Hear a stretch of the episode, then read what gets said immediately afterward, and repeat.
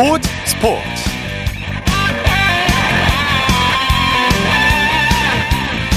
여러분 안녕하십니까? 아나운서 이창진입니다. 오늘 서울을 포함한 전국 대부분 지역에 폭염특보가 내려졌는데요. 낮 동안의 열기가 식지 않고 열대야로 이어지고 있습니다. 그런가 하면 오늘 오후 7시 7분쯤 전라북도 장수군에서 규모 3.5의 지진이 발생했는데요 이번에 발생한 지진은 올해 한반도에서 발생한 지진 중에서 세 번째로 크다고 합니다.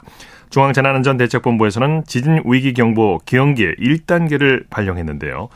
현지 지역 주민들에 따르면 몸이 조금 휘청거릴 정도로 진동을 느꼈다고 합니다. 현재까지 집계된 피해 상황은 없는 것으로 전해지고 있는데요. 여진이 발생할 수 있으니까 해당 지역 주민들께서는 안전에 각별히 유의하시기 바랍니다. 토요일 스포츠 스포츠 먼저 축구 소식으로 시작합니다. 중앙일보의 박린 기자와 함께합니다. 안녕하세요. 네, 안녕하세요. 자, 내일 서울 월드컵 경기장에서 축구 스타들의 참 멋진 대결이 펼쳐지겠습니다. 잉글랜드 맨시티와 그리고 스페인의 아틀레티코 마드리드가 프리시즌 경기를 치르죠. 네, 양 팀이 내일 오후 8시에 그 서울 월드컵 경기장에서 그 OTT 업체 초청으로 프리시즌 경기를 갖습니다. 어, 맨시티는 지난 시즌 프리미어리그와 FA컵 그리고 유럽 챔피언스 리그까지 3관왕을 달성한 팀이고요.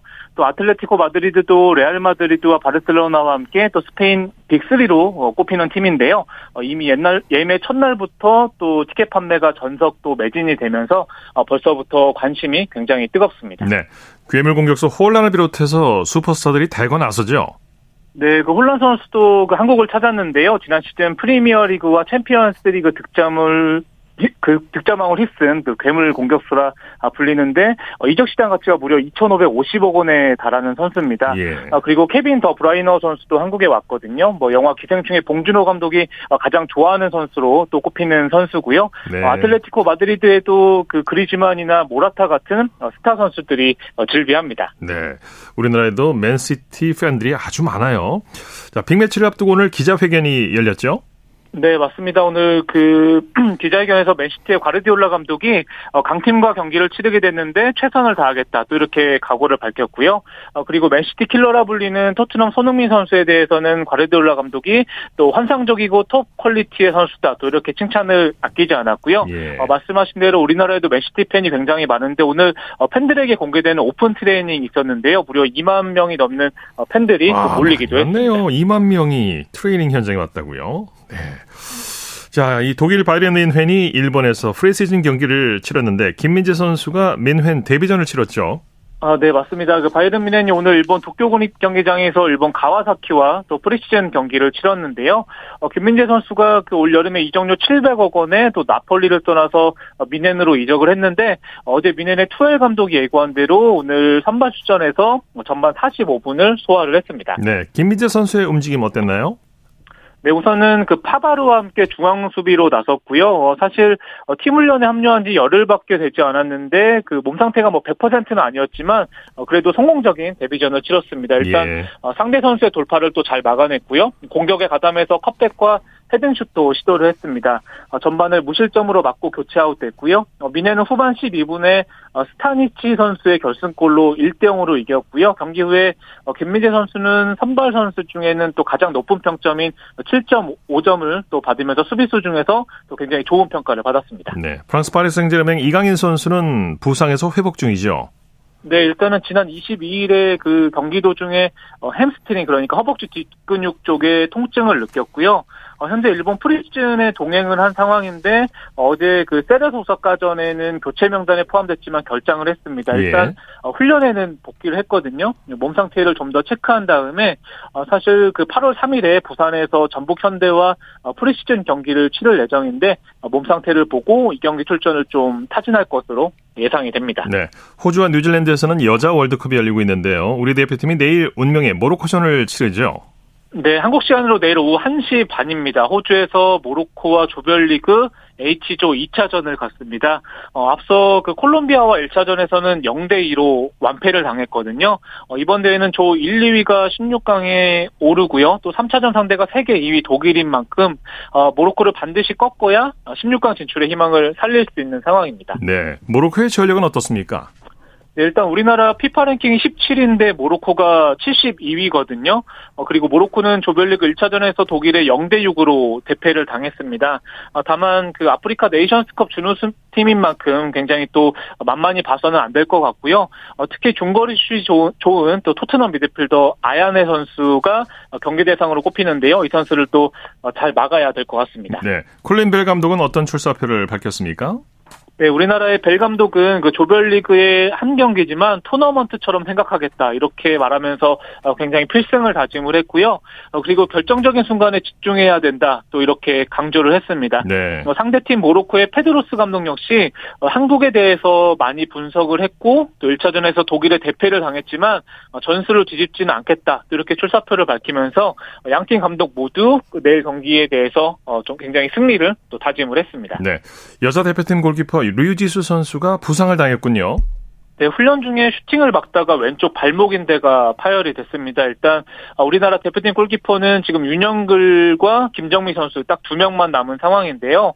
아, 윤영글 선수는 콜롬비아전에서 좀 중거리 슛을 제대로 쳐내지 못하면서 실점을 내줬고 아, 그리고 또 김정미 선수도 그 대회전에 평가전에서 다소 불안한 모습을 노출을 했거든요. 일단 벨 감독이 두 선수 중에 누구를 기용할지는 내일 또 지켜봐야 될 것 같습니다. 네. 이탈리아 유벤투스가 유럽 대항전 출전권을 박탈당했네요. 네, 그 유벤투스가 올 시즌 유로파 컨퍼런스 리그 출전권을 또 박탈을 당했습니다. 어, 유럽 축구연맹 그 FFP 그러니까 어, 재정적 페어플레이 규칙을 위반을 한 혐의를 받고 있는데요. 아무래도 어, 회계 장부를 조작했다는 이런 의혹을 받고 있는데 이게 징계까지 이어지게 됐습니다. 네. 어, 그러다 보니까 컨퍼런스 출전권은 그 이탈리아 리그 8위인 어, 피오렌타, 피오렌티나에게 어, 돌아가게 됐습니다. 네. 오늘 열린 여자 월드컵 경기 결과 전해주시죠. 네, 조별리그 D조에서는 스웨덴이 이탈리아를 5대 0으로 대파를 했습니다. 어, 스웨덴의 골 넣는 수비수 일레스테트 선수가 어, 두 골을 몰아쳤고요. 어, 스웨덴이 2연승을 달리면서 또 일찌감치 16강행을 확정을 지었습니다. 네. 자, 국내 프로축구 2부 리그 경기가 열렸죠? 네, 오늘 두 경기가 열렸는데요. 우선 김포와 경남은 득점 없이 비겼습니다. 성남과 전남의 경기는 후반 막판이 진행 중인데요. 성남이 2대 1로 리드를 잡고 있는 상황입니다. 예. 그 밖에 국내외 축구 소식 전해 주시죠. 네, 잉글랜드 프리미어리그 아스날이 레전드 감독이죠. 아르센 벵거 감독의 동상을 어, 홈구장 앞에 세웠습니다. 어, 벵거 감독이 그 프리미어리그 우승 트로피를 들어올리고 있는 형상이고요. 어, 벵거 감독은 뭐 1996년부터 2018년까지 아스널을 이끌면서 어, 세 차례나 또 리그 우승을 이뤄냈고요. 어, 특히 2003, 2004 시즌에는 26승 그 12무 무패로 또 우승을 이뤄낸 명장 감독인데요. 어, 동상까지 또 세우게 됐. 됐습니다. 네, 소식 감사합니다. 네, 감사합니다. 축구 소식 중앙일보의 박린 기자와 정리했고요. 이어서 한 주간의 해외 스포츠 소식 전해드립니다. 월드 스포츠 연합뉴스 영문뉴스부의 유지호 기자입니다. 안녕하세요. 네, 안녕하세요. 알무살람 세계 수영 연맹 회장이 재신임을 받아 재신임을 받아서 새로운 임기를 시작한다고요. 네, 그렇습니다. 연맹이 세계인 수영, 선수, 수영 선수권 대회가 진행 중인 일본 후쿠오카에서 지난 25일 총회를 열고 알무살람 회장을 재신임하기로 했습니다. 2년 전에 4년 임기로 회장에 당선된 알 무살람은 임기가 2년 남은 상황에서 4년 임기는 지우고 새로운 8년의 임기를 시작하게 됐는데요. 또 2031년 8년 임기가 끝나기 전에 재신임을 받으면 4년 임기가 추가돼서 2035년까지 회장 자리를 지킬 수가 있습니다. 네. 또 이번 총회에서 연맹은 본부의 부다페스트 이전도 승인했는데요. 1908년 설립된 연맹은 1986년부터 스위스 로잔에 자리했는데 헝가리가 본부 부지를 15년 동안 무상으로 제공하고 세금 혜택을 주기로 해서 이전하기로 했다고 밝혔습니다. 예. 파리올림픽 조직위원회가 대회 시작 1년을 앞두고 성화봉 디자인을 공개했다고 하죠. 네, 올림픽과의 패럴림픽 성화 봉송에 사용될 성화봉이 경량 철강을 재활용해서 만들어졌는데요. 상하 대칭을 이루면서 길이는 70cm, 무게는 1.5kg입니다. 어, 샴페인색을 띠는 성화봉 하단에는 파리올림픽 개막식이 열리는 센 강의 물결을 떠올리는 무늬를 새겨 넣었고요. 어, 부드러운 곡선은 평화를 상징하고 대칭은 선수 간의 평등을 의미한다면서 대회가 전달하고 싶어하는 말을 시각적으로 표현했다는 게 조직의칭의 설명입니다. 예. 또 자원을 절약하는 차원에서 성화봉 생산량을 이전 올림픽 때보다 5배 정도 적은 아, 2,000개로 잡았고요. 어, 고대 올림픽 발상지 그리스에서 채화한 성화는 프랑스 제2의 도시인 남부 마르세유에 내년 5월 8일 도착해서 올림픽이 열리 시작하는 7월 26일까지 약 1만 명의 손을 거치게 됩니다. 네. 올 9월에 열리는 항저우 아시안 게임의 역대 최다 선수가 출전할 전망이라고요. 네, 대회 조직위는 최근 아시아 올림픽 평의회 산하 45개국이 지난 15일 마감일까지 약 1만 2,500명의 선수를 등록했다고 발표했는데요. 이는 지난 2018 자카르타 팔렘방 아시안 게임에서 1만 1천 3천 명을 1만 2천 300명을 넘어선 역대 최다 인원입니다. 또 이번 아시안 게임에는 40개 어, 정식 종목에 61개 어, 세부 종목에 또 금메달 483개가 걸려 있는데요. 한국을 비롯해서 중국과 태국, 일본, 인도, 홍콩이 600명 이상의 선수를, 선수를 등록했다고 합니다. 출전 국가 수가 가장 많은 종목은 육상이고요. 출전 선수가 가장 많은 종목은 축구입니다. 네. 국제체조연맹이 러시아와 벨라루스 선수들의 출전을 허용하겠다고 발표했군요. 네, 체조연맹이 이 두 나라 선수들이 개인 자격의 중립국 소속으로 국제대회에 복귀할 수 있게 하겠다고 발표했는데요. 앞서 IOC가 우크라이나 침공을 지지하지 않거나 러시아 군대에 소속되어 있지 않은 러시아와 벨라루스 선수들이 중립국 소속으로 국제대회에 참가할 수 있다는 권고사항을 내놓은 적이 있었죠. 어, 참가 여부는 각 종목별 국제연맹에 맡겼는데요. 체조연맹은 최근 집행위원회를 열고 두 나라 선수들의 복귀를 허가했습니다. 어, 특별 규정 등에 충족하는 선수들은 내년 1월 1일부터 경기에 출전할 수 있게 되는데요. 모리나리 와타나베 체조연맹 회장은 이번 조치를 통해서 모든 운동선수의 권리가 존중되도록 하고 체조와 평화를 추구한다는 메시지를 세계에 보내고 있다고 했습니다. 예. 자, 우크라이나가 러시아와 벨라루스, 벨라루스 선수들이 내년 파리올림픽에 중립국 선수 자격으로 출전하면 보이콧 입장을 처리할 수 있다. 이런 뜻을 내비셨다고 하죠? 네, 그렇습니다. 이 우크라이나는 앞서 지난 4월 러시아와 벨라루스 선수들이 출전하는 국제대회에 자국 선수들이 참가하는 것을 금지한 바 있는데요. 특히 이두 나라 선수들이 중립국 깃발 아래 출전하더라도 마찬가지라는 입장이었습니다. 하지만 바딘 후차이트 우크라이나 스포츠 장관이 최근 26일 로이터 통신과 인터뷰에서 약간 다른 입장을 보였는데요. 예. 어, 이, 어, 이런 상황에서 선수들이 경기에 나갈 수가 없다면 그들을 징계하는 셈이 된다면서 선수들은 경기에 나가서 승리하고 시상대에 올라 우리 국기를 보여주고 싶어 한다고 전했습니다. 앞서 IOC는 정치와 스포츠는 별개라는 점을 들어서 어, 러시아와 벨라루스 선수들의 파리올림픽 조목부 예선 출전을 허용했지만 이 본선 출전은 아직 최종 승인하지 않은 상태고요. 하지만 이 보도가 나간 같은 날 안드리 에르마크 우크라이나 비서실장은 어, 텔레그램 메시지를 통해서 러시아와 벨라루스 선수들은 중립국 선수 자격으로도 올림픽 출전이 허용돼선 안 된다고 거듭 주장했습니다. 예, 소식 감사합니다. 네, 감사합니다. 월드스포스 연합뉴스 영문뉴스부의 유지호 기자였습니다.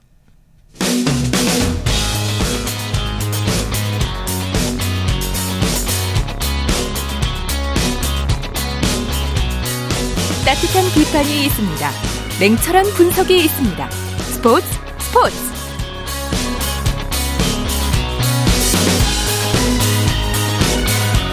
토요일 스포츠 스포츠 생방송으로 함께하고 계십니다. 9시 33분 지나고 있습니다. 이어서 스포츠 스타들의 활약상을 살펴보는 스포츠를 빛낸 영웅들 시간입니다. 정수진 리포터와 함께합니다. 어서 오십시오. 네, 안녕하세요. 오늘은 어떤 분이 주인공입니까? 네, 한국 시간으로 지난 20일 2023 피파 호주 뉴질랜드 여자 월드컵의 막이 올랐습니다. 한국은 독일, 콜롬비아, 모로코와 함께 H조에 속해 있고요. 한국 시간으로 지난 25일 조별리그 첫 경기를 콜롬비아와 했지만 아쉽게 2대 0으로 지고 말았습니다. 예. 아, 그래도 아직 남은 경기들이 있기에 응원하는 마음을 담아서 오늘의 주인공을 선정해 봤는데요.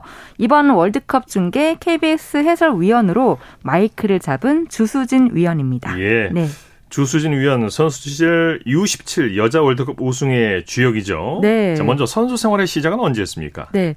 어, 초등학교 4학년 때 축구 교실 공고를 보고 지원한 게 인생의 전환점이 됐습니다. 네. 그런데 그 당시 팀 별명이 실미도 부대였을 정도로 체력 훈련이 많이 힘들어서 그만두고 네. 싶을 때도 있었지만 오히려 욕심이 생겼고요. 6학년 때 유소년 대표로 발탁이 되면서 꾸준히 이 축구 선수의 길을 걷게 됐습니다. 네. 그 결과 2010년 FIFA U17 여자 월드컵 우승컵을 들어 올린 거죠. 네. 그 우승을 하고 2013년에 신인 드래프트로 WK 리그, 즉 대한민국 여자 축구 리그에 진출을 합니다. 이후 2019 시즌 종료 후에 선수 생활에 마침표를 찍었고요. 올해 KBS 해설위원회 도전을 했는데 지난 18일 KBS 9시 뉴스 들어보시죠. 2010년 17세 이하 월드컵 4강전 현란한 드리블로 결승골을 터뜨리며 스페인을 침몰시켰던 주수진. 이어 대한민국의 피파 주간 대회 첫 우승까지 맛봤습니다. 우승 축하연에서 마이크를 잡고 숨겨둔 재능을 뽐내기도 했던 17의 앳된 소녀. 13년이 지나 30줄에 접어든 지금 KBS 마이크를 잡고 여자 월드컵의 뜨거운 현장을 전합니다. 함께할 해설 파트너는 이영표입니다. 이금민 선수는 확실히 운동장에서 더 진지한 모습을 많이 보이네요. 예. 정말 웃긴 선수거든요. 김 선수요? 네, 자. 진짜 재밌는 친구예요. 지난 10일 대표팀이 호주로 출국했을 때는 공항에 나가 배웅했는데 우승을 함께 읽었던 이금민의 유쾌한 응원도 받았습니다. 언니 해설 온다며. 어. 왜? 어떻게? KBS. KBS요? 제가 어, KBS KBS. 이제 은퇴하고 나서 또 조금 더 다이나마, 다이나믹한 이런 생활이 신기하고 저도 많이 도전하고 있습니다. 그 저는 피파 우승을 했으니까요. 이번 피파 월드컵에 조금 더 잘 최적화된 선수가 아닐까. 여러분 이번 월드컵 KBS와 저 주수진과 함께 즐겨주세요. 감사합니다. 화이팅! 귀여우시네요. 네. 자, 이, 이 FIFA 주간 대회에서 우승컵을 들어올린 최초이자 유일한 대회가 바로 U17 여자 네. 월드컵 2010년. 맞습니다. 그 경기에서 이 조신, 조수진 선수가 맹활약을 한 거죠. 네, 특히 그 스페인과의 준결승전에서 결승골을 터뜨려서 결승행을 이끈 주인공입니다. 사실 그때 예선전에서 선발로 뛰던 선수가 부상을 당해서 이 주수진 선수가 본선부터 그 선수를 대신해서 나갔고요. 특히 그 준결승전에서는 최전방에서 뛰었는데 1대1 동점 상황에서 역전골이자 결승골을 넣었습니다. 예. 어, 주수진 선수는 이 경기가 인생에서 잊을 수 없는 경기라고 했는데요. 그 당시 내용을 2010년 9월 22일 KBS 9시 뉴스에서 들어보시죠. 스페인의 공격. 디아스 왼쪽에서 올려줍니다. 반대쪽 슛! 골! 아, 산페드로 선수를 놓쳤네요. 전반 23분 먼저 선취점을 뺏기는 대한민국 1대 0으로 앞서 나가는 스페인. 대한민국 공격. 김나리가 끌고 들어갑니다. 프랑스가 왼쪽에서 올려줬고요. 헤딩! 골! 여민지! 여민지의 다이빙 헤딩 슛으로 2분 만에 동점골이 터집니다. 여민지는 대회 8호 골 득점 선두. 추석을 맞아서 국민들께 큰 절을 올리는 우리 선수들. 자, 주수진 골키퍼와 1대1 맞대결입니다. 주수진 골키퍼 제치고 슛! 골! 역전골 터집니다. 2대1로 역전에 성공하는 대한민국. 주수진이 그 중심에 섰습니다. 자, 심판의 휘슬이 울리면서 대한민국이 2대1 승리. 피파 대회 사상 남녀 통틀어 첫 결승에 진출합니다. 전반 23분 강호 스페인의 선제골을 내줬지만 우리 선수들은 주눅들지 않았습니다. 불과 2분 뒤 해결사 여민지가 승부의 균형을 맞추는 헤딩골을 터뜨렸습니다. 대회 8호 득점 선두를 질주하는 의미 있는 골이었습니다. 단체로 큰 절을 올리는 한가위 세리머니로 기세를 올린 태국 소녀들은 전반 39분 기어코 승부를 뒤집었습니다. 여민지의 자로잰 듯한 패스가 주수진의 개인기와 만나 그야말로 작품이 만들어졌습니다. 골키퍼 김민아의 선방으로 스페인의 공세를 마지막까지 막아낸 우리나라는 결국 2대1의 승리를 거뒀습니다. 피파 주간대회 사상 첫 결승 진출. 한국 축구의 새 역사를 쓴 우리 선수들은 서로 얼싸안고 기쁨을 만끽했습니다. 네. 이때 주수진 선수가 상대 골대 앞으로 거침없이 달려가는 모습이었고요.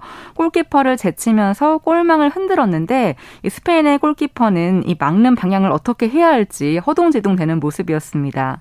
이렇게 2대 1로 역전골을 성공시키고 나서 화살 세리머니를 또 했는데요. 이때 그 카메라가 어디서 찍는지를 알지 못했기 때문에 사방을 향해 화살 세리머니를 날렸다고 합니다. 네, 이렇게 극적으로 결승에 올라가서 만난 상대가 일본이었죠. 네, 이 대망의 우승컵을 향한 결승전은 한일전으로 이어졌는데요.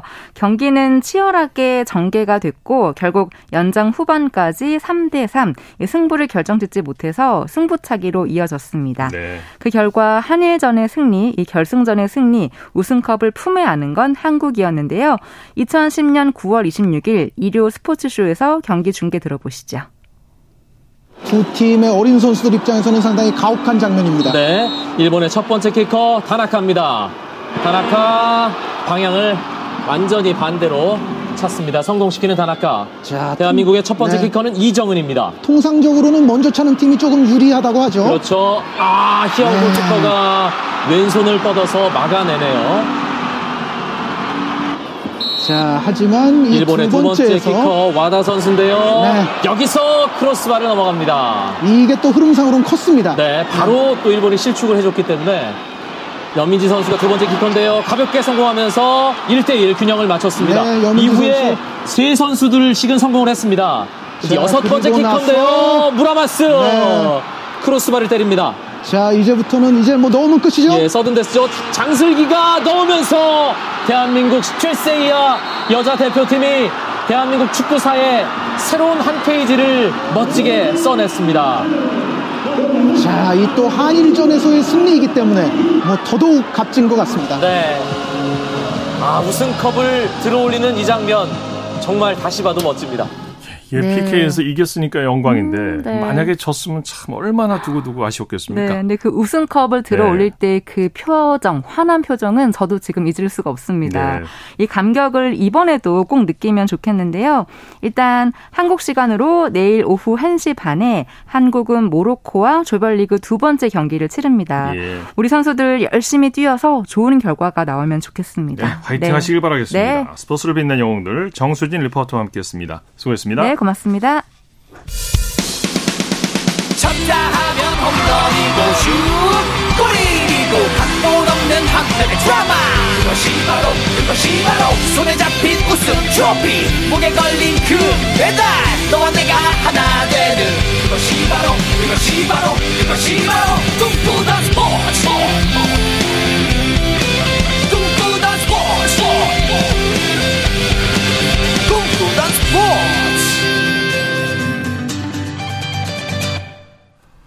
토요일 스포츠 스포츠 생방송으로 함께하고 계십니다. 9시 42분 지나고 있습니다. 이어서 다양한 종목의 스포츠 소식을 전해드리는 스포츠 와이드 시간입니다. 이혜리 리포터와 함께합니다. 어서 오십시오. 안녕하세요. 자, 일본 후쿠오카에서 열리고 있는 세계 수영 선수권 대회 얘기부터 해보죠. 황선우 선수가 남자 자유형 200m에서 동메달을 땄죠? 네, 황선우가 지난 25일 화요일에 일본 후쿠오카 마린메세 후쿠오카홀에서 열린 세계 수영 선수권 대회 남자 자유형 200m 결승에서 1분 44초 42에 터치패드를 찍으면서 3위에 올랐습니다. 네. 지난 25일 화요일 KBS 9시 뉴스입니다. 황선우와 이호준이 사상 첫 동반 진출을 이뤄낸 남자 자유형 200m 결승. 황선우는 3레인에서 힘차게 출발했습니다. 초반부터 스포트를 올린 황선우는 첫 50m 구간을 루마니아 포포비치에 이어 2위로 통과했습니다. 150m 구간까지 2위로 통과한 뒤 마지막 50m에서 스퍼트를 올려 포포비치까지 제쳤지만 영국 매튜 리차드와 톰 딘의 기세가 매서웠습니다. 결국 황선우는 1분 44초 42로 리차드와 딘에 이어 3위로 터치패드를 찍으며 동메달을 차지했습니다. 두 대회 연속으로 이렇게 메달을 딸 수 있는 자리에 서게 돼서 너무 기분이 좋고요. 없었던 메달 동메달을 챙겨서 기분이 좋다라고 저는 생각을 하고 싶어요. 세계선수권 두 대회 연속 메달은 박태환도 해내지 못했던 기록으로 황선우는 또 한 번 한국 수영에 새 역사를 썼습니다. 지난 대회 은메달보다 순위는 한 계단 내려갔지만 오히려 기록은 0.05초 줄이며 한국 신기록을 세웠습니다. 1위와 0.12초, 2위와 불과 0.1초 차로 황선우의 성장 속도를 생각하면 다음 대회에선 충분히 금빛 레이스도 가능합니다. 더 높이 있는 메달일수록 더 저에게 오는 게 크기 때문에 더 높은 것을 바라보면서 도전하고 싶어요. 함께 결승 무대를 밟은 이호준도 6위로 경기를 마쳤습니다. 남자 자유형 800m에선 김우민이 7분 47초 69로 박태환의 한국 기록을 11년 만에 경신했습니다. 김우민은 자유형 400m 5위에 이어 800m에서도 좋은 기록을 세우며 항저우 아시안게임 금메달 전망을 밝혔습니다. 후쿠오카에서 KBS 뉴스 문영규입니다. 네, 그리고 황선우를 포함한 개영 대표팀이 개영 800m에서 한국 신기록을 세웠죠. 네, 황선우, 김우민, 양재훈, 이호준으로 구성한 남자 개영 800m 대표팀이 어제 이 종목 예선에서 7분 06초 82에 우리나라 신기록을 세웠습니다. 어, 더불어서 대회 2연속 결승 무대에 올라서 결승에서는 8개 나라 중에서 6위를 기록했습니다. 우리나라 수영사상 첫 단체전 세계 수영 선수권 대회 메달 획득은 놓쳤지만 의미 있는 기록을 썼습니다. 네. 황선우와 김우민 선수 소감 준비했습니다. 어제 KBS 9시 뉴스입니다. 에이스 황선우가 6레인에서 800m 계영 1번 영자로 물살을 갈랐습니다. 첫 100m는 1위로 통과했습니다. 하지만 경기 전부터 컨디션이 좋지 않았던 탓인지 이후 페이스가 떨어져 조 6위로 쳐졌습니다. 하지만 대표팀에 황선우만 있는 것이 아니었습니다. 흔들릴 수 있는 상황에서 다음 영자 김우민과 양재훈이 힘을 내 600m에서 4위까지 순위를 끌어올렸습니다. 마지막 영자 이호준도 제 몫을 해내며 결국 조 3위로 터치패드를 찍었습니다. 7분 6초 8위. 지난해 부다페스트 대회 결승에서 세운 한국 기록을 0.11초 앞당기며 전체 6위로 결승에 진출했습니다. 페이스적인 문제가 좀 있어서 제 형들에게 조금 부담감이 되는 기록을 안겨준 것 같은데 근데 뒤에 우리 형들이 어, 다 기록들을 엄청 잘 놔줘서 이렇게 한국 신기록과 더불어 결승까지 진출하게 돼서 너무 고마워요. 한국 수영 사상 세계 선수권 단체전 2연속 결승 진출은 처음으로 개영 대표팀은 이제 황금 세대로 불리기에 충분합니다. 특히 자유형 200m 6위를 기록한 이호준, 400m 5위 김우민까지 모든 선수의 기량이 눈에 띄게 좋아졌습니다. 팀워크가 굉장히 좋기 때문에 서로 화이팅 해주면서 격려도 하고 그런 모습 때문에 지금 계속 줄여나갈 수 있는 것 같아요. 중국과 일본이 탈락하면서 우리나라는 아시아 국가 중 유일하게 결승에 올랐고 항저우 아시안게임 전망도 밝혔습니다. 후쿠오카에서 KBS 뉴스 문영규입니다. 네, 또 황선우 없이 참가한 혼성 계영 대표팀도 400m에서 한국 신기록을 작성했죠. 네, 이번 세계 수영 선수권 대회에 참가한 우리나라 대표팀 이 대회를 통해서 계속해서 좋은 소식 들려줬는데요. 예. 지유찬, 양재훈, 허연경, 정소훈 선수로 구성한 혼성 계영 400m 대표팀이 오늘 이 종목 예선에서 3분 27초 99를 기록했습니다. 종전 우리나라 기록인 3분 29초 35에서 1초 36 앞당겼습니다. 한편 이번 대회에서 우리나라 수영은 혼성 혼계형 400m에서도 3분 47초 09로 어 4년 만에 우리나라 신기록을 또 세우기도 네, 했습니다. 한국 기록이 많이 나왔군요. 네.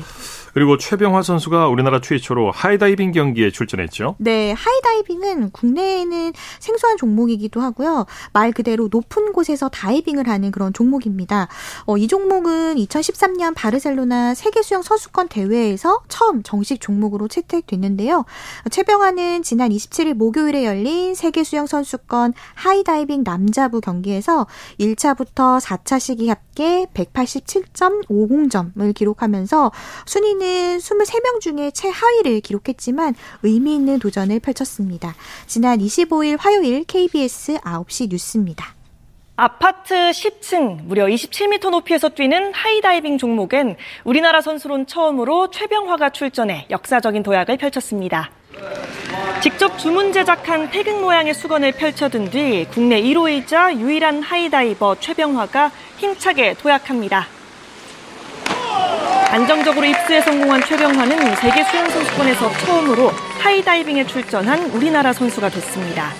대한민국 아시안게임 1호 금메달리스트 고 최윤치롱의 손자인 최병화는 1, 2차 시기 합계 점수 최하위 23위에 머물렀고 그간의 고생이 떠오른 듯 눈시울을 붉혔습니다. 저는 이제 여기까지 오는 동안 아 고생을 너무 많이 했어. 아 감정이 푹 빠지. 시합을 안전하게 치명적인 부상 없이 끝마치는 것이 저의 첫 번째 목표입니다. 네. 자, 펜싱 얘기 좀 해볼까요? 네. 펜싱 남자 사브르 대표팀이 세계선수권 단체전 은메달을 땄네요. 네, 우리나라 펜싱 남자 사브르 대표팀이 세계선수권 대회 단체전 5연패를 눈앞에서 놓치면서 은메달을 목에 걸었습니다. 오상욱, 구본길, 김준호, 하한솔로 구성된 남자 사브르 대표팀.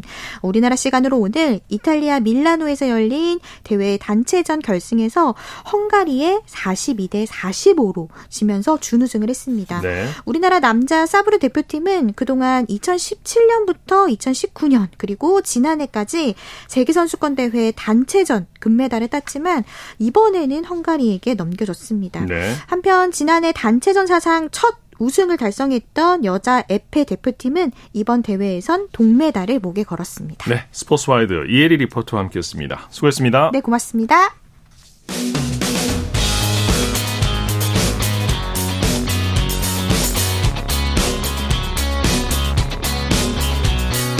따뜻한 비판이 있습니다.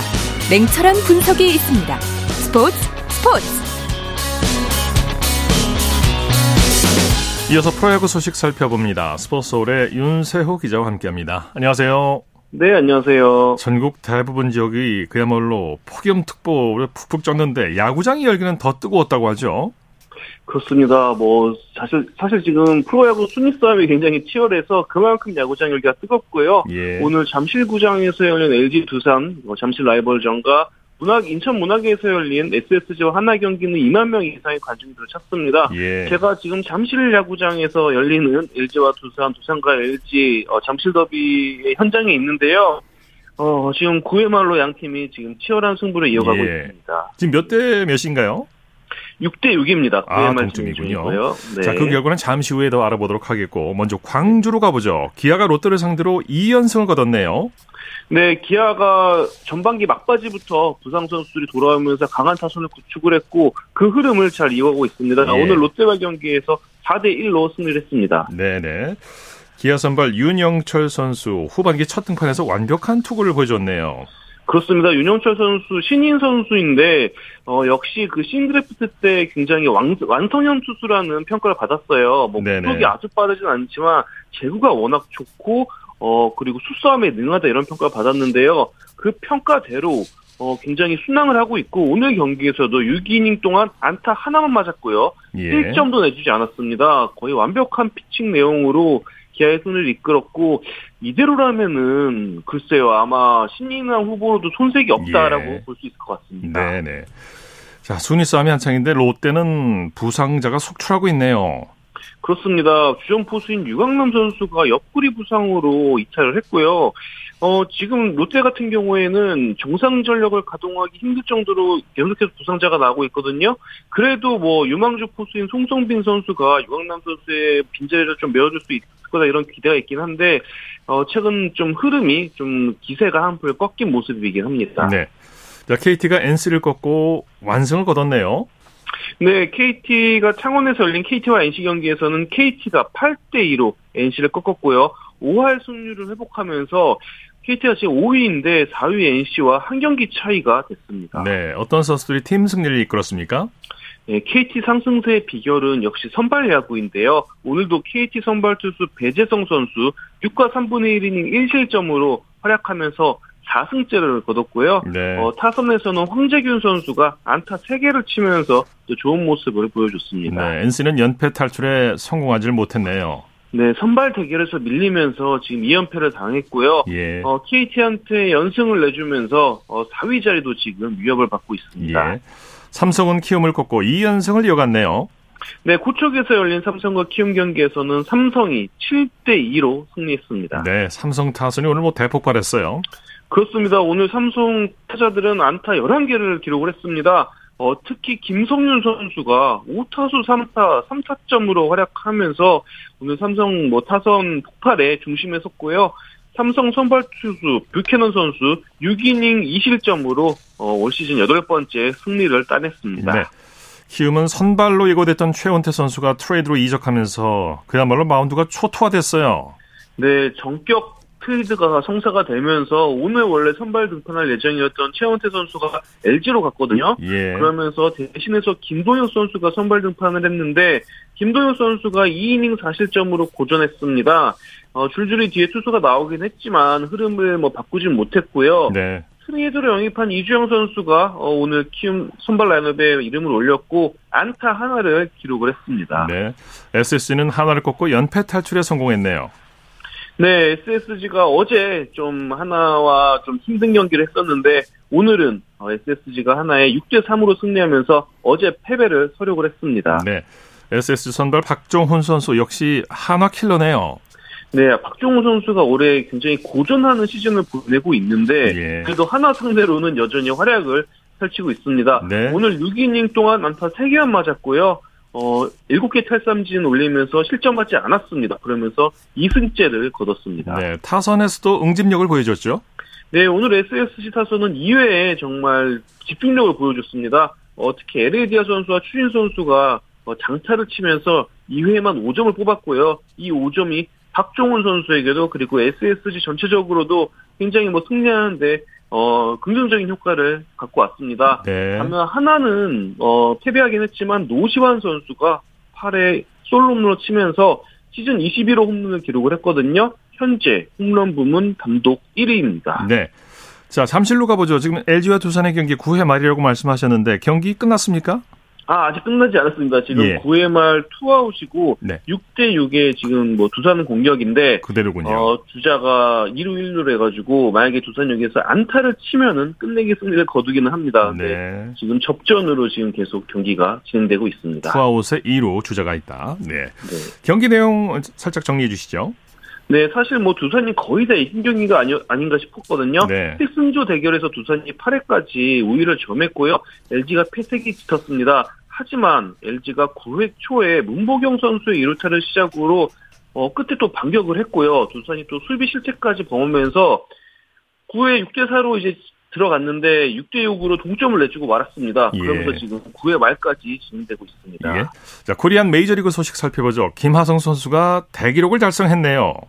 그렇습니다. 샌디에고 김하성 선수 오늘 텍사스와 홈 경기에서 1번 타자 1루수로 출장을 했고요.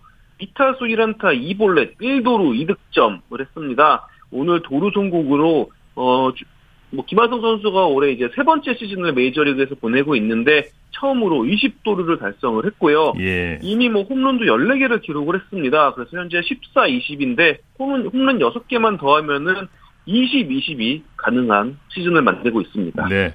김하성 선수 헬멧이 벗겨질 정도로 사력을 다해 뛰었는데 그야말로 김하성의 진가를 확인할 수 있었죠.